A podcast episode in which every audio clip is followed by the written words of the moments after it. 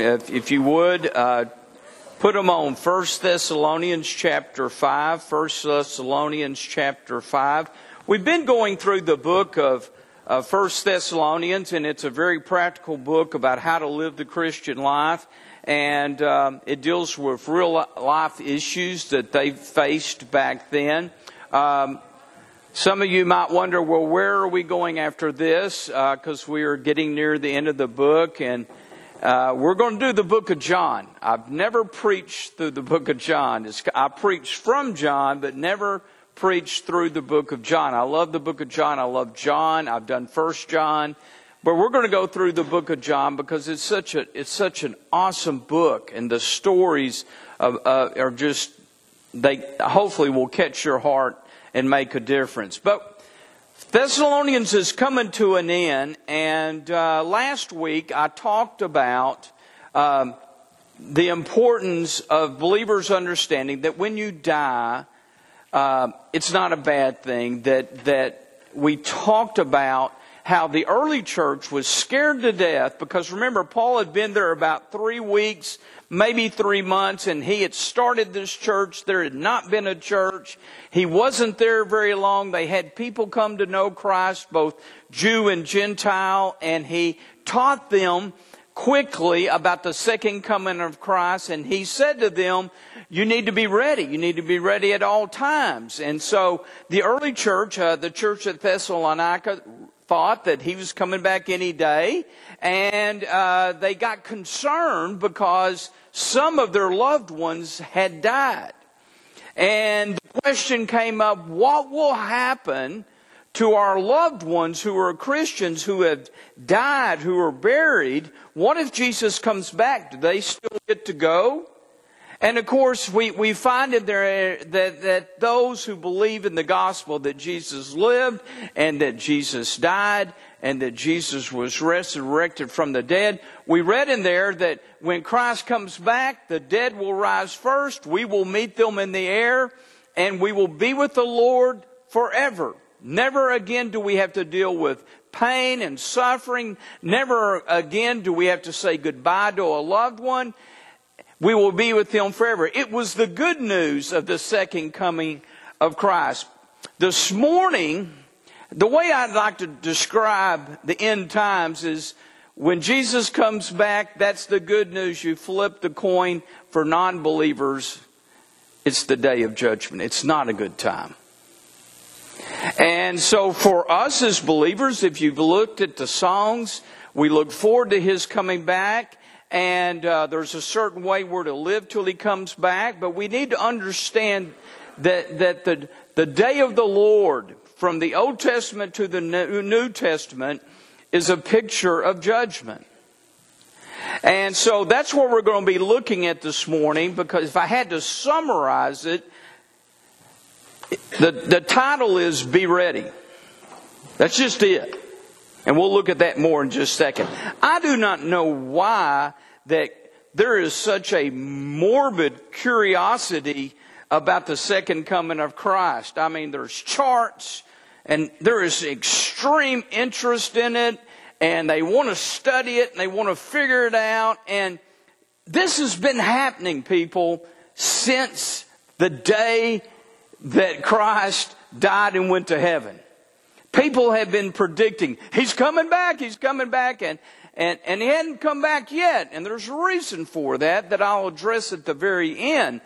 But what it really drives me nuts is when preachers try to scare you into heaven by saying He might come back when this war over in the Ukraine gets somewhere else and Russia goes here. I mean, they start talking all this, and you need to make a decision. Listen, you need to make a decision for Jesus Christ because He loved you, because He died for you, and because He was resurrected from the dead for you, and you don't have to worry about death once you know Him.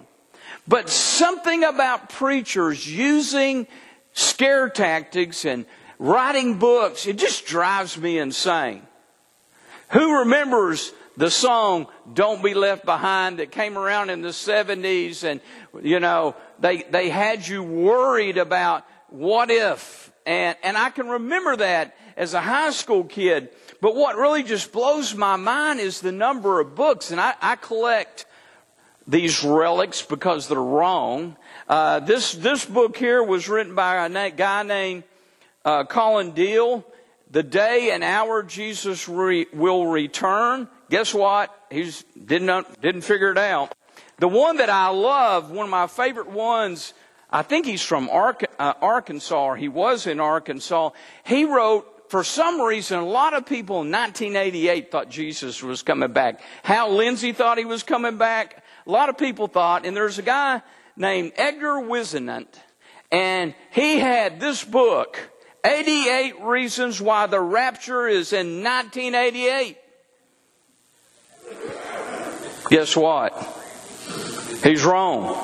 He had to come out the next year with the final shout report and, and basically said it's coming again, you know.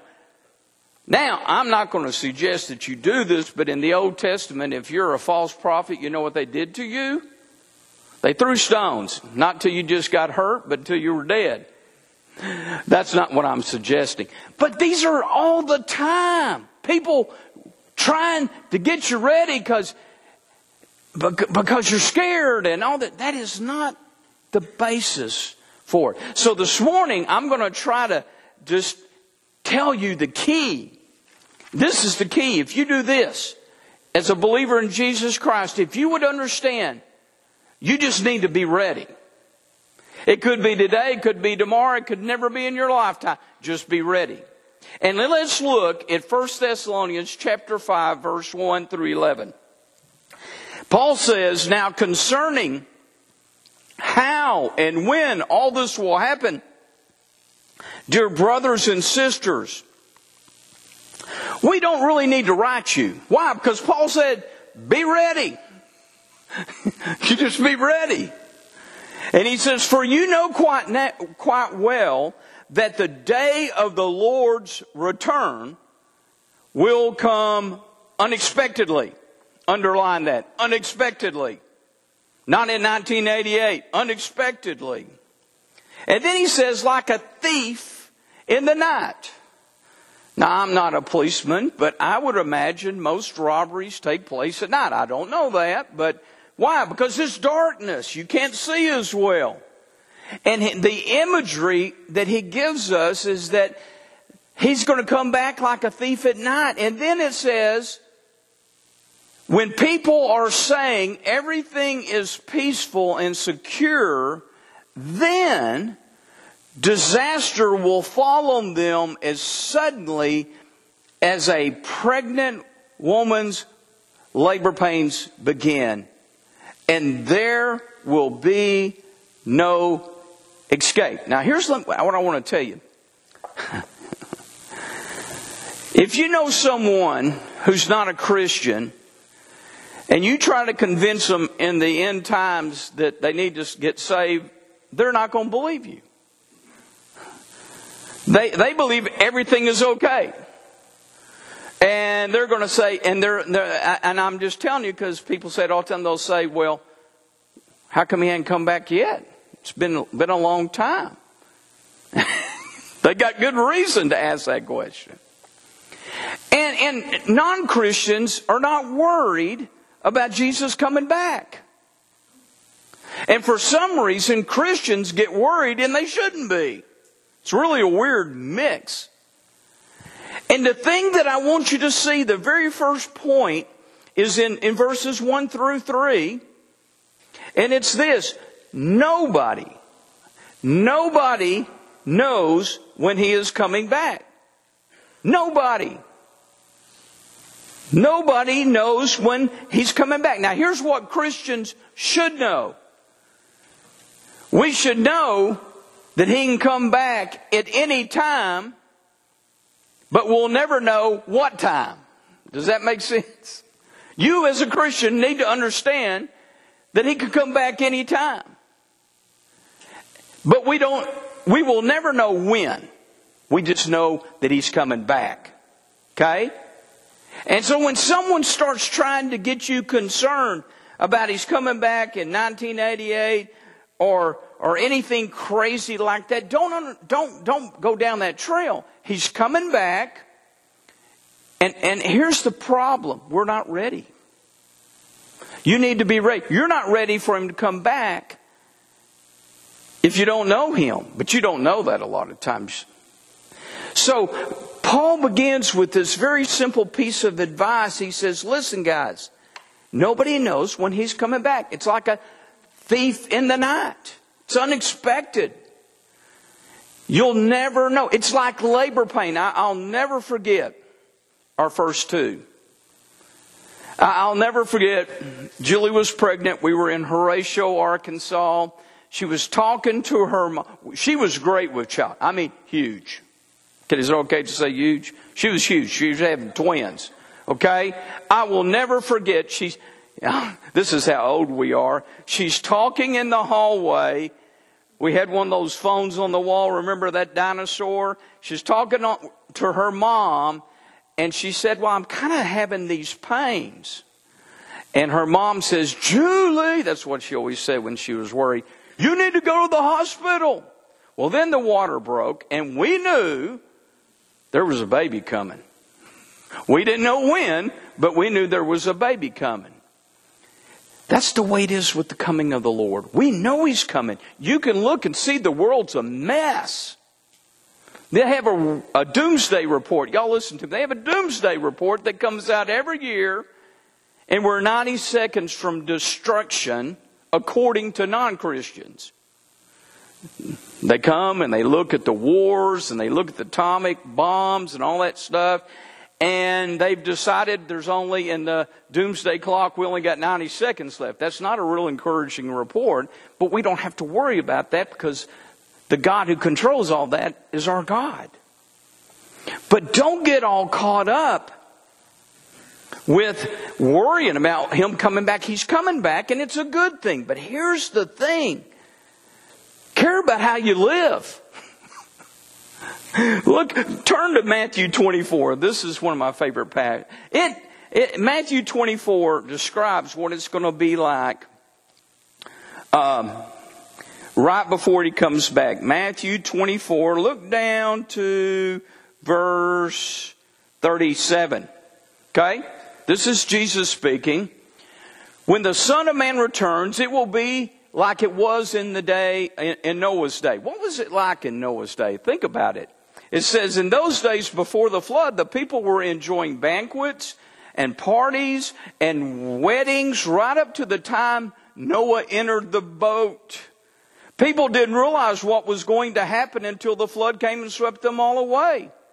That is why, that is the way it will be when the Son of Man comes. Two men will be working in, together in the field. One will be taken, the other left behind. Two men will be grinding flour at the mill. One will be taken, one will be left behind. And then Jesus says this, and I believe it, take it to heart. So you too, you too must keep watch.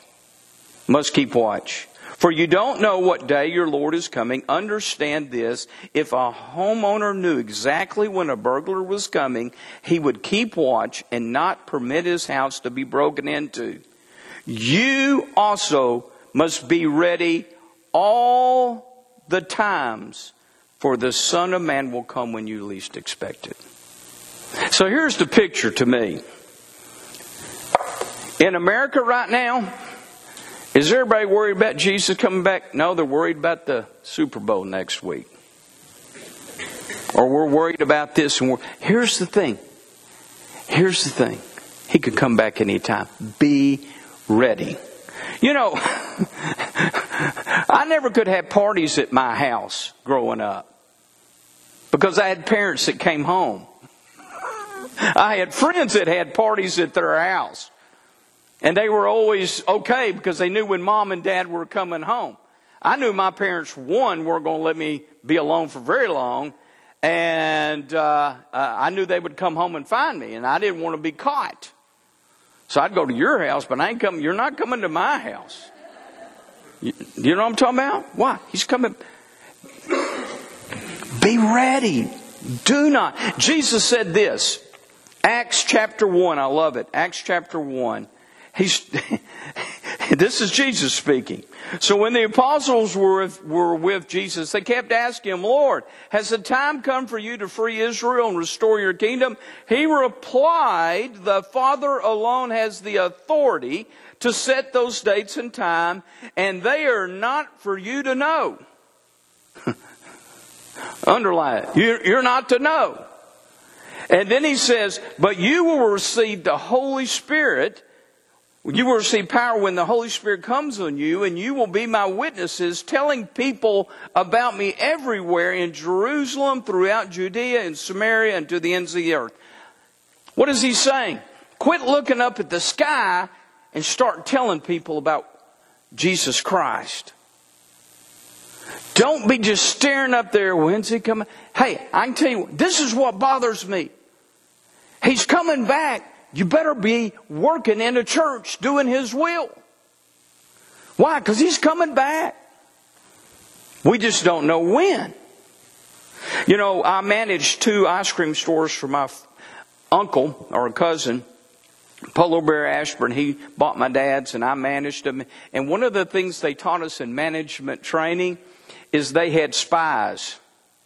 They had paid spies. And those spies would come to our businesses to see if we were doing correctly. And I, as a manager, needed to make sure my workers did their job because guess what? A spy would come in and catch them, catch them goofing off, and that's not good. Nobody knows when he's coming back. You just need to ask the question, are you ready? Second thing, be ready by living a different lifestyle. We are called to live differently. We're not to be weird. We're not to sell all our property and quit our job and have a little hope he comes back today ceremonies. No. He gives a picture in those verses four through eight of how we are to be different. Listen to what he says in verse four. But you aren't in the dark about these things, dear brothers and sisters, and you won't be surprised when the day of the Lord comes like a thief. Believers know He's coming. And then He says, For you are all children of the light. When you are a believer in Jesus Christ, you go from darkness to light. You're not in the dark anymore. So if you're a Christian,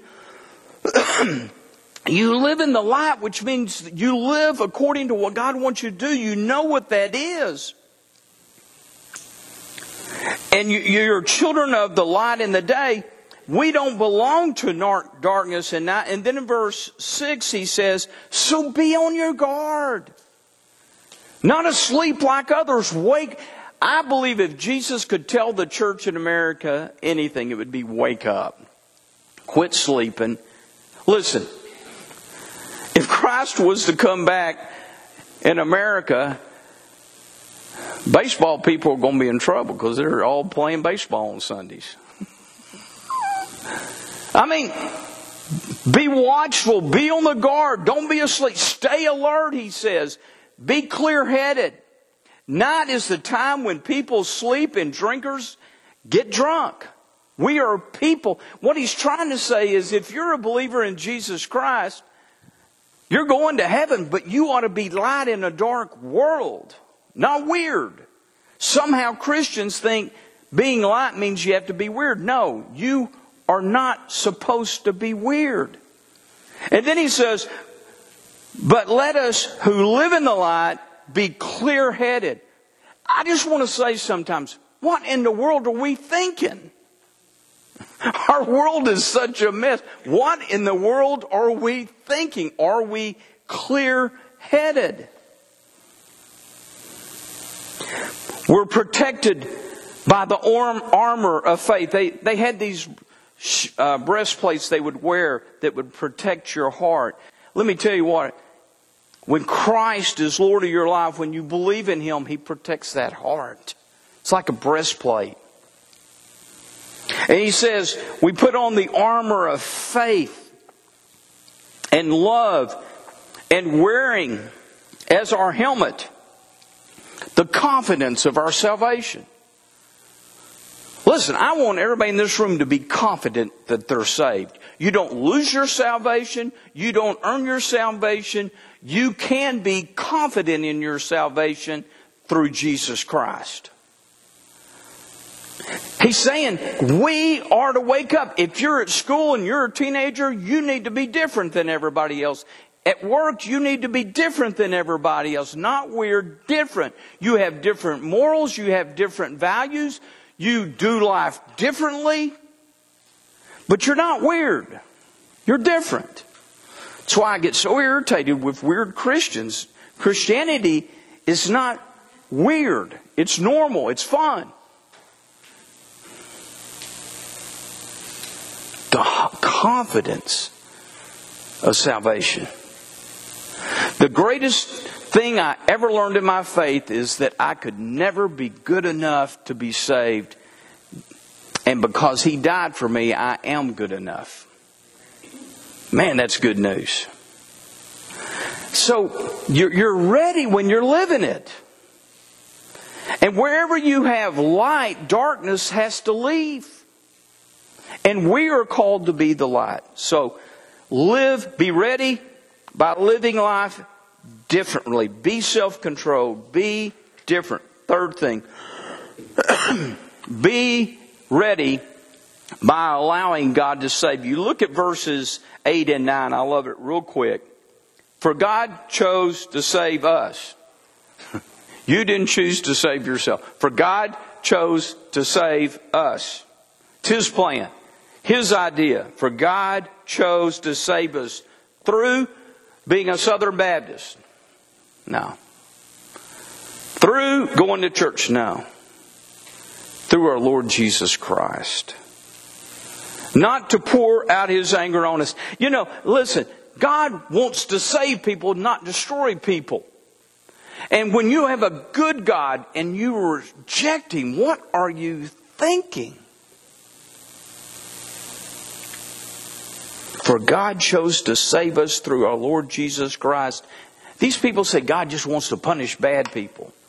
Well, you do if they do something bad to you, but it's funny how you think they, you know, I hear Christians, well, they shouldn't do that. If they touch my kid, I'm going to, I'm going to beat the crud out of them. I mean, you know, that's when we get, it's okay to treat people badly when someone do, does something. Let me tell you what. God loved you. He provided a plan for you. Why would you reject it? God doesn't want to pour out. He's, it's, look at verse 10. Christ died for us so that, and here's the part, he goes back to chapter 4 again, so that whether you are, are um, uh, dead or alive, when he returns, we can live with him forever. you see, he chose you. Will you put your faith in Him? Will you allow Him to save you? That's the real question. And when you allow Him to save you, you have the promise of eternity with Him. Man, that's good stuff. You don't save yourself, He saves you. He does what you can't do. And then here's the last thing be ready by encouraging and building each other up. Man, that's command. So encourage each other. Listen, while we're running the race, it sometimes gets hard. And everyone, not your preacher or your deacon, everyone in this room who knows Jesus Christ is supposed to encourage each other as we wait for Him to come back to live the life. I just want to say, don't give up. Keep reading the scripture. Keep worshiping Him. Keep loving Him. Keep growing. Don't stop. Don't let anything get in your way. Encourage one another. That word means to come alongside. I still go back to my last 5K. My last 5K, Charlie and Carol were there. My daughter was there and my daughter-in-law, not my daughter, you're here, you you don't run, uh, but anyway, we were running the race, 5K, and uh, I, I, I hate to admit this, I'm a little competitive, but I realized my much younger daughter-in-law could beat me. because I hadn't been training for one thing. And uh, I knew I couldn't beat Charlie because that's what he's done since he was born. He runs marathons. Raise your hand, Charlie. Raise it. Raise it. Go ahead. Yeah. There was only one person I was worried about getting beat by. Carol, raise your hand. I tell you what, I could have used. I didn't have them. It was just sheer willpower. Carol was beating me. And I kept saying, I can't let a woman beat me. I know. I know women. That's where I am. And I can't let Carol beat me because I'll never hear the end of it as long as I live. And so I'm plotting my, I'm trying, I, I think you were in front of me, weren't you? Yeah, you're, you're, you were in front of me. So I'm just, you know what I needed? I needed someone right alongside of me going, don't give up. Don't quit. You can beat Carol. I didn't have anybody, but I kept on hanging on. And I eventually barely beat her. But in the Christian life, every single one of you, you need each other to say, hey, don't give up. Keep on. Keep on reading your Bible. Keep on work. Don't give up. That's what Christianity is is about. It's about Christians encouraging each other. When life gets hard, you encourage that person to keep on. And then you build up. It's a command. You, you build up. Give them a scripture. If a scripture helps you, give them a scripture. It's tough waiting for him to come back. It's hard. But we are commanded in the scriptures, we are commanded to encourage one another and build one another up. And I'd say, man, if you fell down, if you screwed up last week, get up. You know, people, when hard times come, they quit. Ah, oh, poor me. Listen, the righteous man falls down seven times. You can't keep him down, though. He keeps getting up. You're going to fall down, but get up. I get so, I had a rough week. I, I, I just think this is the best place to be in the world. And I get so discouraged because I, I want people running. They're, I mean, obviously you're here, so I'm happy with y'all. But I, and, and I'm not mad. I just, I just want people to live it. Don't tell me, live it. And, and sometimes it's going to be hard. Sometimes you're going to need someone to pick you up. It's the Christian life. That's what we're called to do. Don't quit. Don't give up. People throw in the towel over nothing. Be ready by encouraging and building each other up. To answer my question a minute ago, people say, well, why hasn't, why hasn't he come back? Well, let me give you a reason. Look at 2 Peter. 2 Peter uh, chapter 3, verses 8 and 10. Peter is writing, you know Peter, he's writing uh, Christians and he says this But you must not forget this one thing, dear friends. A day is like a thousand years to the Lord, and a thousand years is like a day. The Lord isn't really being slow about His promise as some people think. Here's part I love. No, He is being patient for your sake. He's being patient for your sake. He does not want anyone to be destroyed. But what does he want? He wants everyone to repent. But the day of the Lord will come as unexpectedly as a thief. Then the heavens will pass away and a terrible noise, and the very elements themselves will disappear in fire, and the earth and everything on it will be found to deserve judgment. Everything on it Let me give you a, uh, maybe a surprising answer to the question do I want him to come back? Do I want him to come back now? No.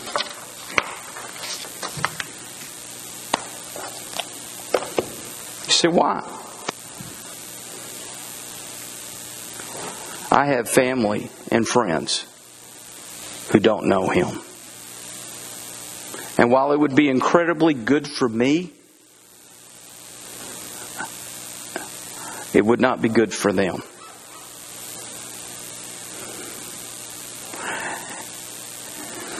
So, no, I don't. I don't. I know people in this community. I have family. I have friends. I, I, have, I want more time. Every kid that comes to this church, every teenager that comes to this church, every adult that comes to this church, if they don't know Christ, it's my greatest concern.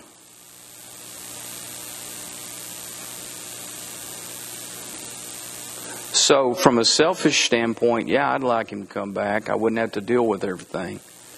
And I do believe when I get to heaven, I'm not going to know the ones who don't receive him. I don't believe I'm going to suffer for their rejection or not knowing and all that. I, I don't believe that. But on this side of eternity, I know who does and who doesn't a lot of times. And it bugs the crud out of me. Because I do believe he's coming. So, be ready. Maybe you need to trust Him as your Lord and Savior. I'd love for you to do that. I'll be over here in just a moment. I'd love to tell you how to do that. Maybe you need to be a part of the church that's awake. That means you're doing something. Maybe you need to be a part of a church. Y'all, the church is the only hope the dark world has. Maybe you need to pick up a job. Maybe you need to work with the children, the youth, and uh, listen. If it doesn't bother you that some people don't know Him, what's wrong with you? So, the invitation is that if you would like to know more about how to know Him, know more about a church, how to join a church, join a church, whatever, I'll be over here in just a minute. Um, we will have a dream team meeting luncheon, working on some things. That'll be right after church. But we want to give everybody an opportunity to respond. And so I'm going to lead us in a word of prayer. And then uh, you're, you're dismissed to go your way. But if you really need to, if you have never put your faith in Him, trust in Him, come talk to me. Or if you'd like to join a church, be baptized. In doesn't save you, but it shows people you are saved. So you respond as God leads. So let's pray. Lord, I come to you. And Lord, I, I, I thank you that I have absolutely no worries about you coming back. But I do have family and friends I worry about. Father, uh, once you come, it's too late. And Father, most of all, I just want them to have that relationship with you that is so good. Because Christianity is not about doing, it's about knowing. It's knowing you. I thank you for this church. I thank you for their ministry to teenagers and to kids and to our community. May we care. May we care enough to share. And Father, I just thank you so much for just the people who encourage me because sometimes I'll be honest, I just get so down about believers not walking it. Because it's good. People need to see us. So, Father, help us. Help us to be a church waiting for you.